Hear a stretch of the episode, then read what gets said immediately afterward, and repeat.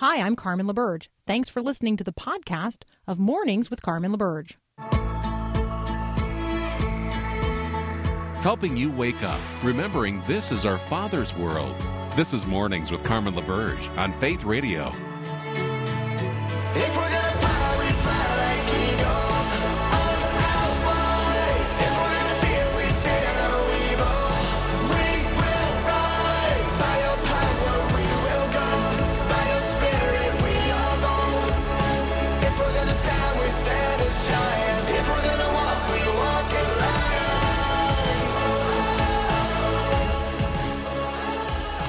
Well, good morning. It is Tuesday, the 16th of November, and it's possible you're listening to us this morning for the very first time in Des Moines, Iowa. So, welcome Should to I our new it? listeners at Faith 100.7. Go ahead, Paul Perot. Good morning, Des you gonna say Moines. Okay, we got that out of the way. It's so much better than I could do. That is Paul Perot. He is the most excellent producer of this Aw. program, and he's the one um, to whom all the credit is due when some cool song is played that actually fits with what we're talking about. So there you go. Um, all right, so here's what we do on Mornings with Carmen. For those of you joining us for the very first time in Des Moines, we take the headline news of the day, we apply the mind of Christ, and we try to prepare ourselves to walk our faith out into the world that God so loves in ways that honor Jesus. So that's what we are up to here from uh, 6 to 8 a.m. Central every weekday. So we'd love it if you join us. We'd love if you'd share with your neighbors and your friends that we're doing this and invite them to come along for the ride. So thanks for thanks for being here this morning. Uh, thanks for considering what we're doing. Our goal is uh, to encourage you in your walk of faith. So, um, if those of you who uh, are familiar with what we do here would just pause and think for a moment. All right, if if you are in a setting and somebody calls the crowd, even the whole nation, wherever you are, wherever you are in the world, if somebody were to turn to a crowd and say, this whole people group, this whole place, this whole nation must embrace one religion, we would stop and seriously consider what we were hearing, who was saying it, who who was speaking, and how people are responding. Would we not? I mean, if we were in an environment where someone was issuing a call for everyone in that particular nation to bow the knee in one particular direction, we would take pause as Americans because we recognize the power of pluralism and the freedom of each individual to believe or not believe whatever uh, their conscience leads them to believe or not believe. So, while I am an evangelical Christian who absolutely holds out hope um, and recognizes that the day will come upon the return of Christ when every knee will bow in heaven and on earth and under the earth and every tongue will confess that Jesus Christ is Lord, I also recognize that I live in the context of a free people, people who are free to choose their religious expression or no religious expression at all. So, if someone at, let's say, Davos or the United Nations was calling for everyone to embrace one religion, you know, I'd have some thoughts about that. If I were in a context where an Islamic jihadist were seeking to bring about the caliphate and calling for everyone to embrace one religion under their understanding of God, I would have some thoughts about that. And so I have some thoughts about a pro America Stop the Steal event where people were, with one breath, singing to Jesus, and in the next breath, chanting, Let's go, Brandon, and with the next, applauding a speaker who called them to embrace one religion. Here's the quote If we're going to have one nation under God, which we must, we have to have one religion. It was spoken at the Reawaken America tour stop in San Antonio, Texas. Uh, one nation under God requires one religion under God. Um, and that is a vision that we have to acknowledge, we must acknowledge, is actually contrary to the Constitution of the United States of America. It's contrary to the Constitution's guarantee of freedom of religion um, under, any, under any understanding. And so we have to listen and we have to, yes, absolutely be awake. I am, I am an absolutely awake participant in the conversations of the day. But that means we have to listen critically um, when things are spoken that are contrary to who we are as we the people. Uh, and the vision for the United States of America being a place where Christians absolutely can be free, and so can everybody else. All right, next up, Dr. Mark Caleb Smith from Cedarville University. We're going to talk about all kinds of things from the headlines of the day. We're going to do so from a Christian worldview. You are listening to Mornings with Carmen.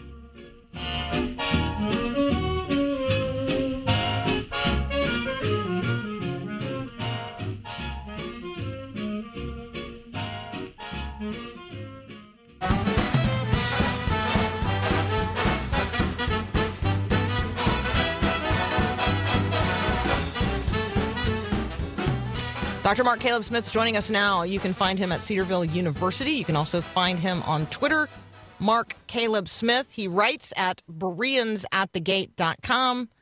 Welcome back, sir. Hey, Carmen, how you doing today? I'm well. I it is well with my soul. So, how about you?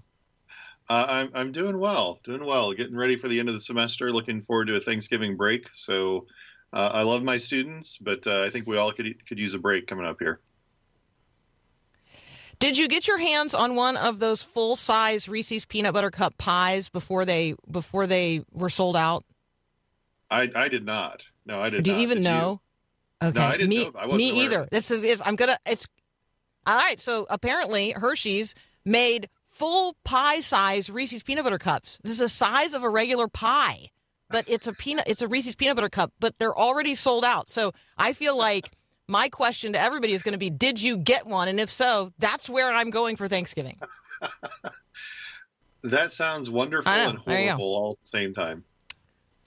I see exactly wonderful, uh, simultaneously wonderful and horrible. It's also like a just a giant big Ohio. You know that Buckeye that you Yeah, make that's sure. got the peanut butter in the middle and the chocolate. It's just a giant Buckeye smushed down. So I feel like you know Ohio should probably get get something out of that. All right, so I digress. Tell us about um, what the president has already signed into law, the infrastructure bill, uh, or now the infrastructure law, and the prospect of Build Back Better now that apparently it's been scored and, in fact, it's not paid for. Yeah. I, so the president uh, signed yesterday uh, the infrastructure bill that we've been talking about for quite a while. Um, and it was it was a big to do. You know, some of these signing ceremonies are. It had been ratified for a while now, but they they delayed in order to get a bipartisan event yesterday, which I think is interesting, and it tells you uh, what the president's mind is on right now. Um, but the bill ends up being uh, less th- than half of what they hoped for. Right at one point, this was a 2.3 trillion dollar bill, so it ended up being less than half of that. Uh, but it includes significant money, I mean, into the tens of billions of dollars uh, for the electrical grid, uh, for increased rail systems, for broadband throughout different parts of the country, uh, environmental projects, lead pipe removal, all sorts of things um, that I think many people would say are, are sort of long-standing issues that we need to address at one level uh, or another. And of course, this is only possible because they got 19 Senate Republicans to vote along with the bill, uh, and ultimately uh, got 13 House Republicans to vote with the bill as well. And that's created all sorts of uh, havoc within the GOP. All right, so let's pivot, if we can, to what's now um, before uh, Congress, which is this conversation about Build Back Better. R- remind us what that is Yep. and uh, what you think the prospects are for um, for that. So the Build Back Better bill is uh, looking right now around 1.75 trillion dollars, and again, it's it, mind-boggling to be thinking in terms of trillions of dollars being spent, uh, which is just simply where we are at the moment. Uh, still opposed by Republicans universally. They haven't been able to to get any Republican support for this, And so this is going to have to be passed through what we call the reconciliation process. So it's a budgetary item that can pass through the Senate without a filibuster, which means ultimately Joe Manchin and Kyrsten Sinema are going to be key players again in this whole thing. But uh, what the bill tries to do is it, it, it appropriates funds for things like climate change, uh, effort to move away from uh, fossil fuels. Now, obviously, that's a stumbling block for Joe Manchin, senator from West Virginia. His state's very reliant on uh, fossil fuels for its uh, for its economy. Uh, it seeks to uh, put child care and universal pre-K in place, hearing expenses connected to Medicare, uh, an increased child tax credit, like we've been seeing the past six months or so, is going to go into 2022. It looks like if this continues, and then some housing assistance uh, for low-income individuals as well. So you know, we look at this and see it as you know we're checking off some progressive boxes for sure. Uh, the progressives have been arguing for some of these measures for quite some time, and that's one of the reasons why they support this bill so much. But through the negotiation process so far, They've removed uh, free community college, which was an argument at one point, uh, increased prescription drug benefits, uh, and additional funds for family and medical leave. And so we've seen some give and take, but I think we're going to have to see more in order for uh, to get support from people like Sinema and Manchin in the Senate. So I think that price tag is going to have to go down, like you said, because now it's been scored. It's not paid for through the tax increases that uh, the Biden administration was hoping for. And I, I, think, again, we're looking at a complicated piece of legislation. It's going to take some time to work itself through. Uh, but I think, given the infrastructure success, President Biden is in a little bit stronger position. And as you and I talked last time, a couple of weeks ago, it seems like to me he's willing to work with the moderates and even some Republicans to get this passed, uh, even if that means cutting out some of the progressive parts of his own party. All right, we are talking with Dr. Mark Caleb Smith from Cedarville University. When we come back, we're gonna um, we're gonna examine the conversation about what I'll call political typology. So, when you think about yourself, do you think of yourself as red or blue politically, or you know, are you some shade of purple? That's up next here on Mornings with Carmen. You got trouble! Right here in River City! With a capital T and that rhymes with P and that stands for pool! We've surely got trouble! So, good morning again to our brand new listeners in Des Moines, Iowa at Faith uh, 100.7. Mark Caleb Smith is a regular conversation partner here on Mornings with Carmen. He is with us today. Um, Mark, let's talk about Pew Research's latest look at our political categories. It's um, it's far more interesting than just are you red or are you blue. Yeah, I mean, we tend to think in those very polarized categories, like you said.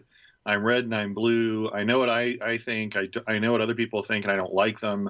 Um, and it's a pretty simplistic narrative. And for people who study politics in great depth, I mean, we know there's an awful lot going on below the surface of those party labels. Um, Pew, I think, has done a really nice job putting together this uh, approach to typology, like you talked about.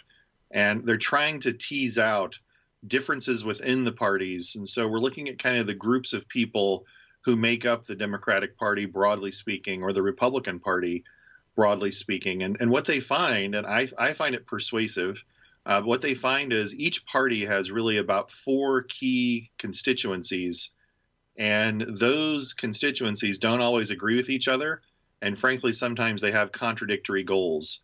Um, and, and, that makes it really difficult, I think, for political, for party leaders to, to govern uh, in this situation. Uh, but yeah, it, it's an interesting breakdown. I mean, just real quick. I mean, as an example, for the for the liberals, for the Democrats, they say you have establishment liberals, which are far you know far left, but not necessarily willing to overthrow all the systems. The progressive left, which is ready to overthrow all of our systems for the most part. Uh, Democratic mainstays, which are the oldest group of Democrats who kind of tilt moderate on some issues. And then they have what they call the outsider left, uh, which are liberal folks, but who are really frustrated with the Democratic Party, and they tend to be younger. And you know, when we think through our discussion we just had of the infrastructure bill or the Build Back Better plan, you can see these different groups competing for different parts of those kinds of legislation. And I think you start to understand why political reality is so much more complicated uh, than just red or just blue. So um, we have a listener, Mark, who is saying, I tend to think American, not red or blue. Well, don't you think that everybody who is an American thinks that what they think is American and what everybody else thinks is something other than that? Uh, I, I think so, and I think especially the parties have a strong interest in encouraging their followers to think that they are American, and other people don't fit that label, and therefore they don't deserve the same kind of uh, attention or respect necessarily.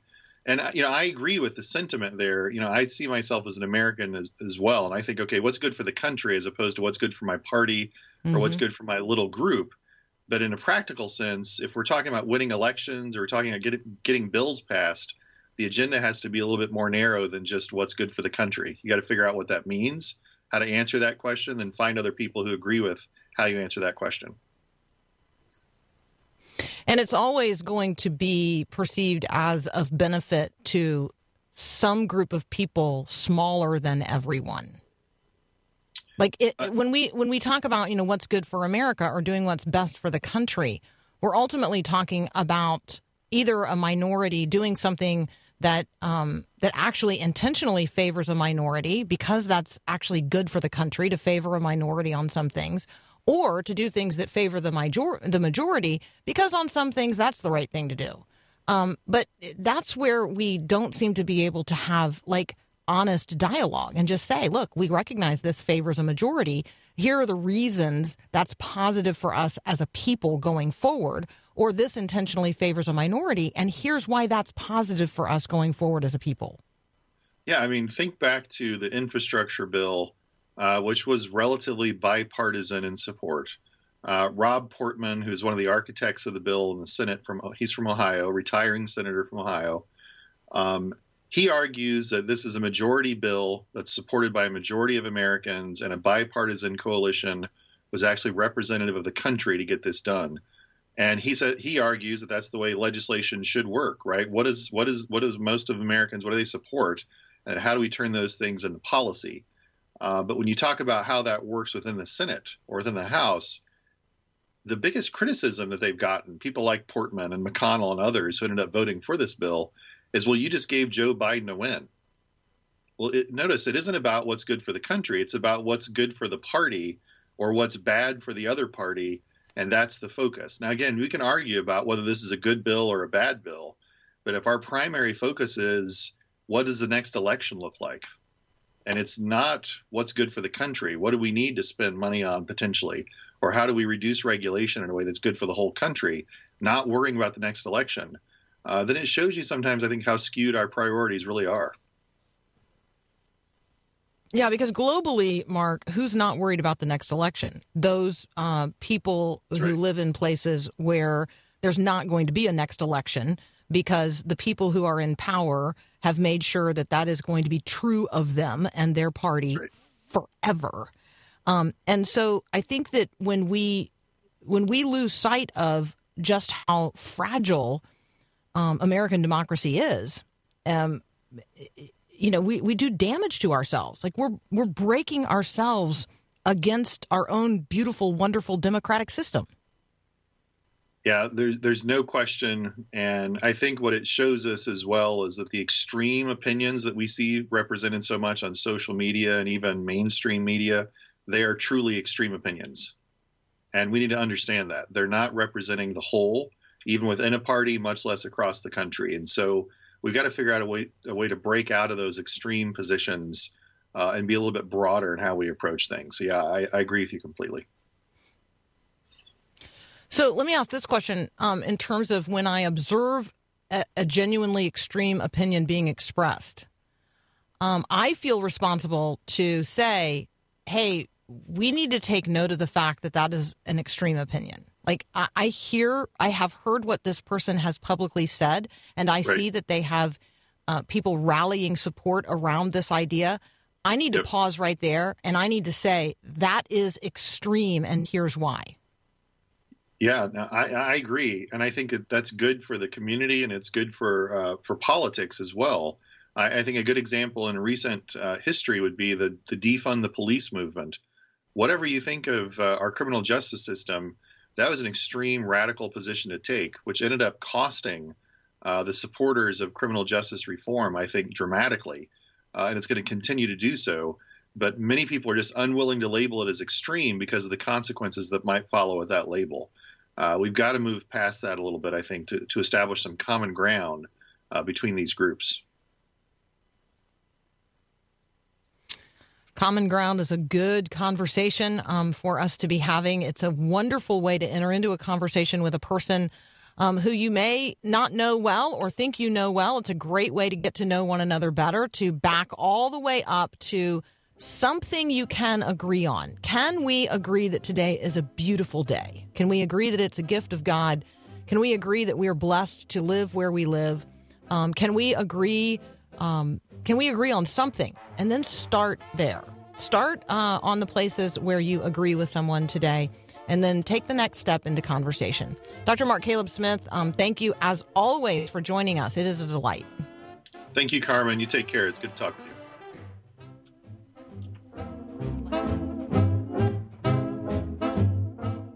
I know all I owe, I owe, I away. I owe, I away all I owe, and I know. Good morning, Iowa. That little ditty is for you, for those of you listening for the very first time uh, on Faith 100.7 in Des Moines. We're thrilled to have you in the Faith Radio listening family. You can check out more of what's going on at the Faith Radio Network at myfaithradio.com. We also have an app for all that. You can download the Faith Radio app and take us everywhere you go. We'd love to go along for the ride. Um, so, uh, next up, we're going to talk with Ken Tankersley. He's a senior VP for Young Life. Um, and for those of you who know a little of my story, you know I have a Young Life story. And so I'm just thrilled to talk with Ken uh, in this 80th anniversary year of Young Life about, you know, the changes among young people, the presentation of the gospel, the need to share the gospel generation to generation, and how we're going to do that now with Gen Z. So that's up next here on Mornings with Carmen.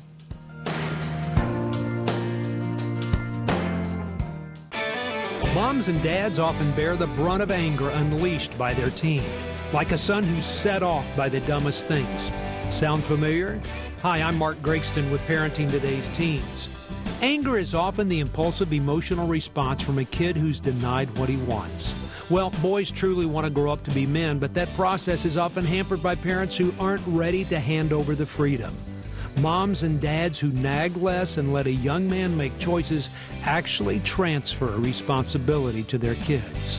Mom, dad, he'll never grow up if you keep spoon feeding his every desire. Let your son, your daughter make their own decisions. Their painful mistakes will teach them lessons they could never learn from a lecture. Want to hear Mark in person? For a list of upcoming events, go to parentingtodaysteens.org. That's parentingtodaysteens.org.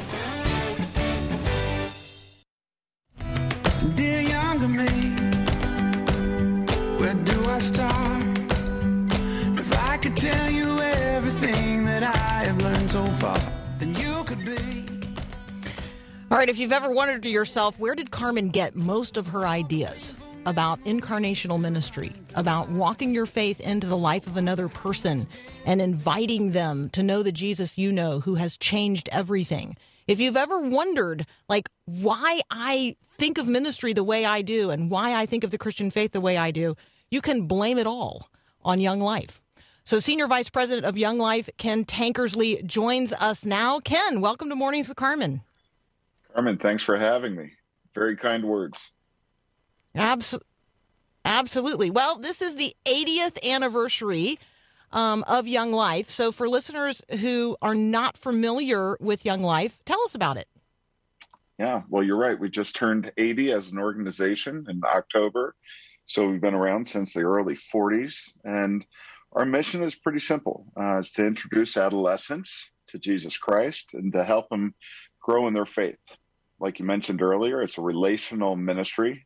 We feel like uh, that's what God did to make himself known to us. He came, that was his humility, that was his obedience, and we continue that. That's our model. So, all around the US and in 104 countries around the globe, we've been doing that for years. And I think we'd say now, I think you'd agree, it's needed now more than ever Uh, relationships uh, seem to be teetering. Our ability to interact and have discourse and talk about some of the bigger questions in life is harder now than ever before. So, this is our sweet spot, and it's needed now more than ever. So, that's us.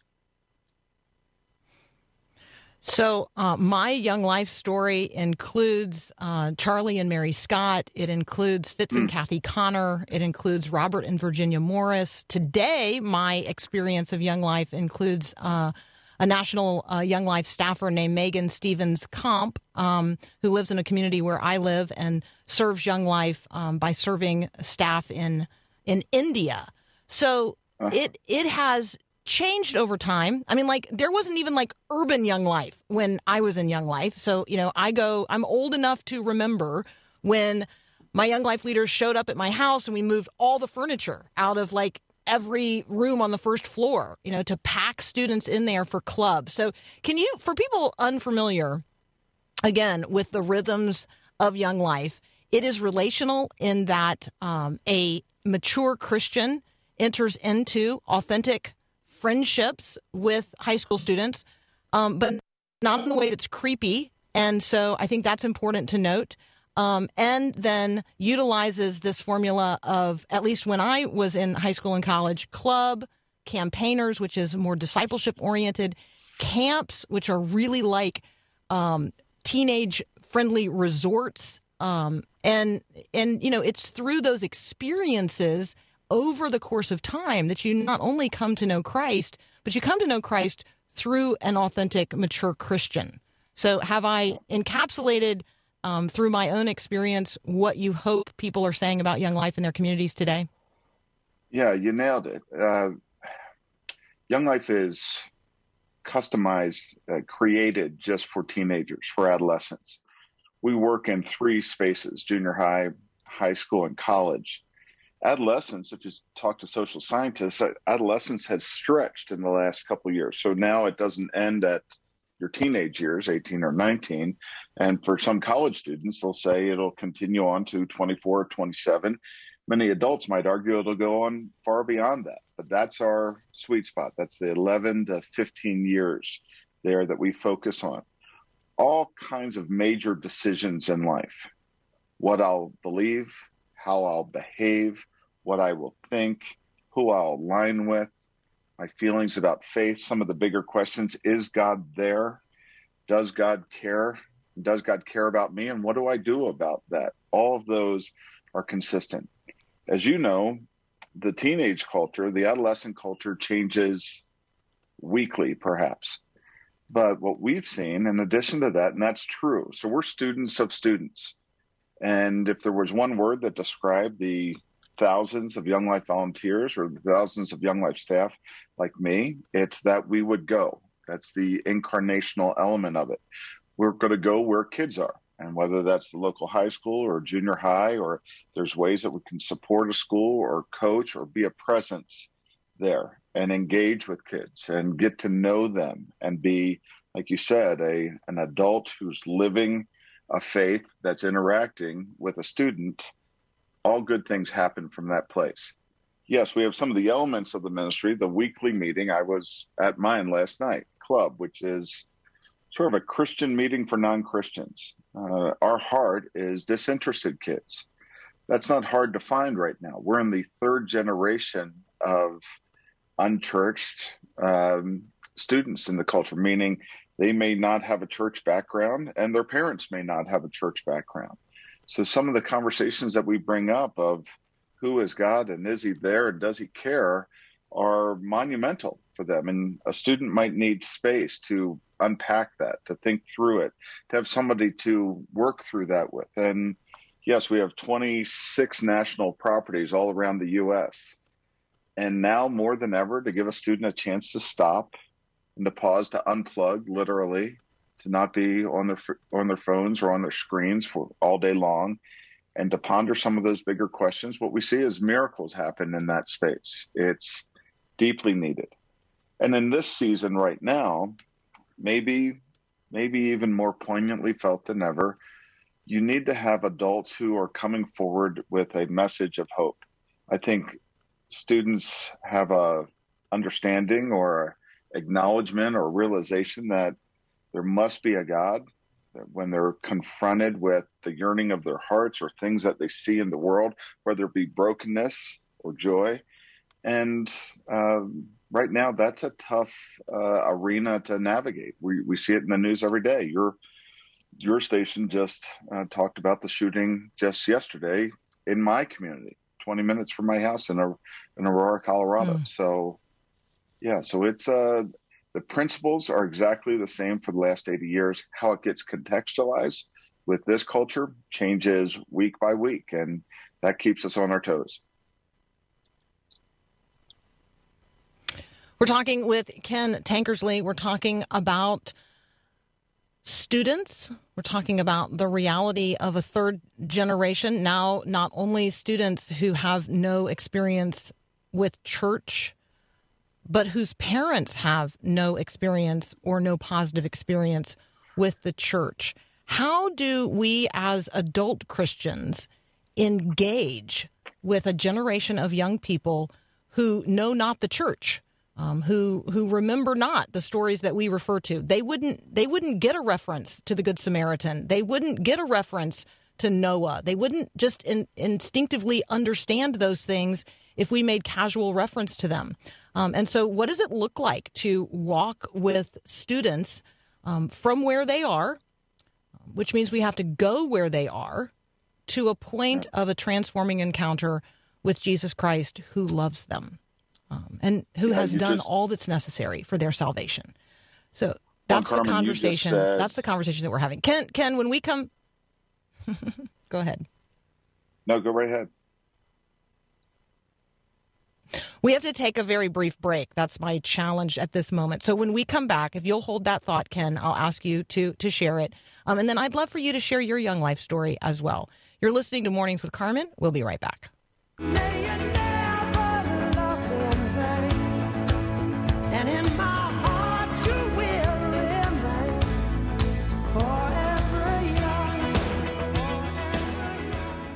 All right, we're continuing our conversation with Ken Tankersley from Young Life. You can find um, Young Life and more about Young Life at younglife.org. Ken, you were going to share a thought, and then I cut you off. Oh no, you're fine. I, I was going to affirm. I think you nailed it. The uh, you were asking, what is a way that we can engage the culture today? And the good news is, love still works. Love still works. So a caring adult reaching out to a student, an adolescent, a neighbor, it works in all fronts. Again, our desire is to to know one another and be known by one another we've said for years the greatest apologetic, the greatest proof of the existence of God, maybe the most attractive quality of God that comes out is when another person sees a transformed life. And you had mentioned transformation. That's God's method, for better or worse, and we've seen both sides of this, is men and women.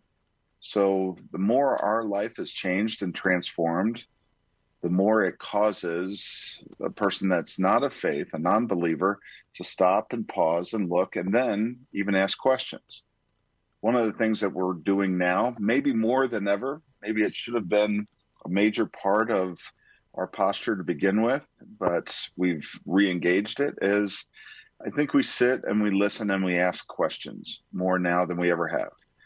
The pandemic caused some things, certainly, but it revealed some things. And I think what it revealed was the need to hear one another's stories and to listen and to ask good questions. And we see great modeling of that all throughout Scripture. Uh, last thing I'd say I asked a friend once the question that you just asked me. He said, What do you think? I asked him, What do you think are the inroads that the believing community, the faith community, has to the secular world, the non believing community?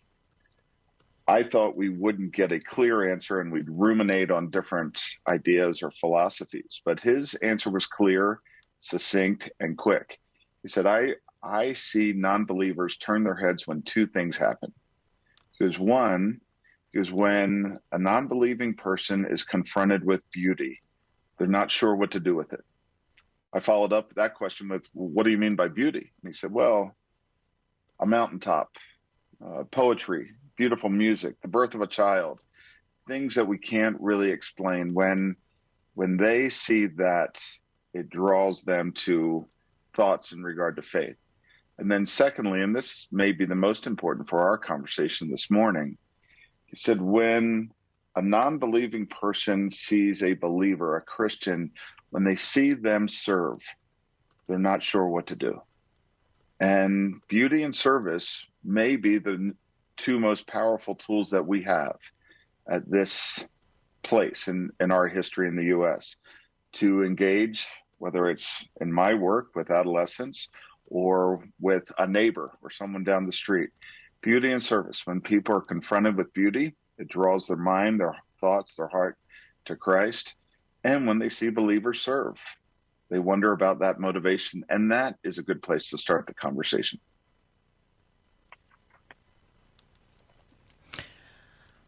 Ken, I love um, those observations. Uh, I'm I'm thinking of of others who have who have pointed out that we have a tendency in apologetics to focus on the transcendental um, reality of God's truth, that God is truth, and that we, you know, we want to focus on truth and truth claims and what is true. Um, but what is good and what is beautiful are right in there. And beauty, um, I do think, particularly for a visually driven, an image driven generation, um, that is huge. So that's an excellent observation. Thank you for um, highlighting that. And then service, I'm I'm thinking about all of those who have been talking for I don't know nearly a decade now um, about you know care, pr- you know prayer, care, share. That we got to be praying for non-believers by name, by circumstance, you know, in community. We got to be praying, and then we have to be tangibly caring for people, and that that's the service component, um, and that creates not only the um, the right attitude of the heart because I've been praying for the person, but the but the proximity to them that provides the opportunity for them to turn aside and see and ask and wonder, and then for me to sit and listen and ask good questions and cultivate a relationship. Um, but all of that takes time.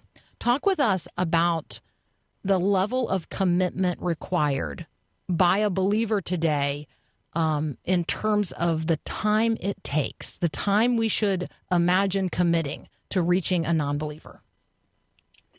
Yeah. I read an article once that, that said it took over 200 hours to make a friend. And I thought that sort of says it all.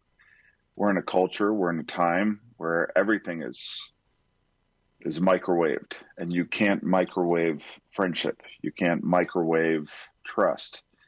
Um, you can't quickly clean another one's story through empathy. You need to spend time together. Uh, every now and then we don't get letters as much as we used to, but for any Young Life volunteer or staff person like myself who's been around for a while, you keep, whether it be a text or an email or a letter, you keep a file of letters uh, from students over the years.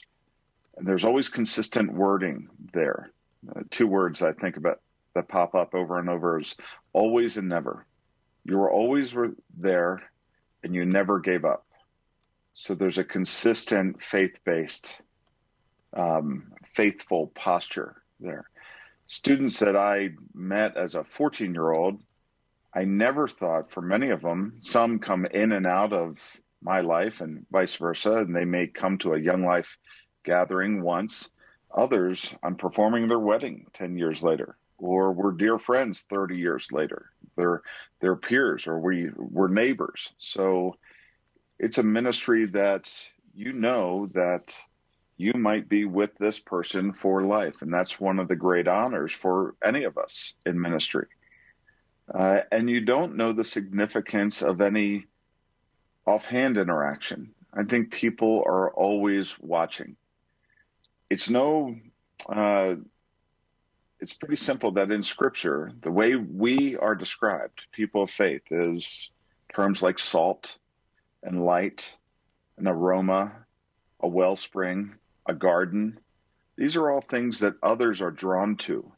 That's the aroma of Christ. And I think sometimes that can happen quickly, sometimes that uh, is the privilege of sharing a life together, but that is uh, that is not only what we sign up for in faith. That is one of the great joys in faith, and I'd be remiss to not acknowledge we're transformed by that. It's not just our desire to get the message of the good news out there, whatever our community or our corner is, but like you had asked about my faith, I've I've been on staff with Young Life for 31 years.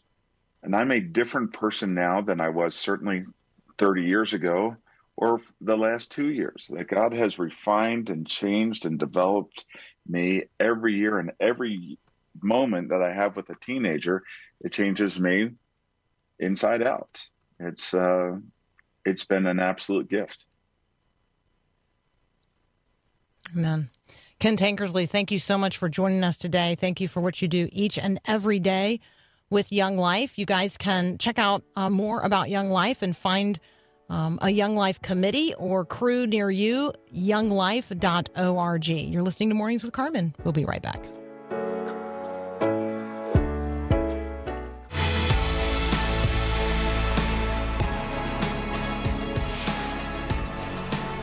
Alrighty, so thanks to Mary who texted in at 877-933-2484. She uh, shares her young life story. That is fun to hear. Um, she says she had a week-long backpacking experience called Beyond Malibu. Yep, Mary, my experiences were at Young Life's Windy Gap and Pioneer Plunge properties, which are in North Carolina. My guess is um, if you are an evangelical uh, person, you have some experience, some young life story. It may not be your own, it may be uh, a story of a kid in your community or your pastor. Lots of uh, lots of people in ministry today have a young life story. So it's one of those questions you could ask uh, in your conversations today. You could ask of your pastor or other Christians in your community. Hey, do you have a young life story? Maybe you have a crew story. There are um, all kinds of ministries out there extending the gospel um, and it's not to say that they're beyond the reach of, of where the church can reach, but they are expressions of gospel outreach that are intentionally geared toward young people. And they're very, very effective. Impact 360 is one that I'm thinking of today. All right, we got another hour of mornings with Carmen up next. Where in the Word have you already been today? If you haven't been in the Word, let's get into the Word of God before we get out there into the world that God so loves. You're listening to Mornings with Carmen, and we'll be right back. Thanks for listening to this podcast of Mornings with Carmen LaBerge from Faith Radio. If you haven't, you can subscribe to automatically receive the podcast through iTunes or the Google Play Music app. That way, you never miss an episode. It's also available anytime at myfaithradio.com.